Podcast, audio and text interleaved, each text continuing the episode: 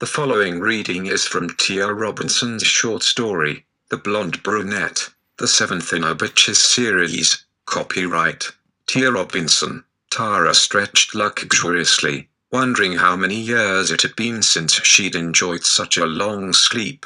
Too many, that was for sure. Reluctant to relinquish the sensation, she kept her eyes closed for a few more minutes while thinking back over the events of the preceding day. Had she really taken the plunge and moved on from the life she had known for so many years? It seemed she had.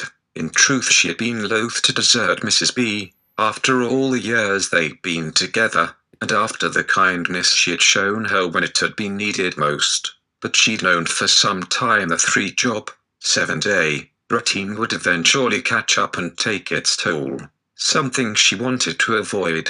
If for no other reason than the need to be fit for her son, her mind had been occupied with trying to figure out what other employment she could find that would provide sufficient income without her having to work such long hours. Catnapping on buses, while traveling from one job to another, hadn't been giving her the rest she needed.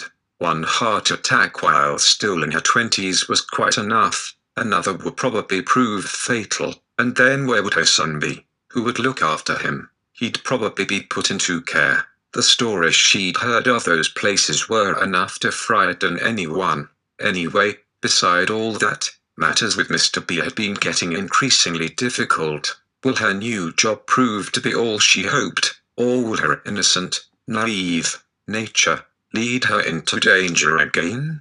Further information available at http://t.rsblondebrunette.wordpress.com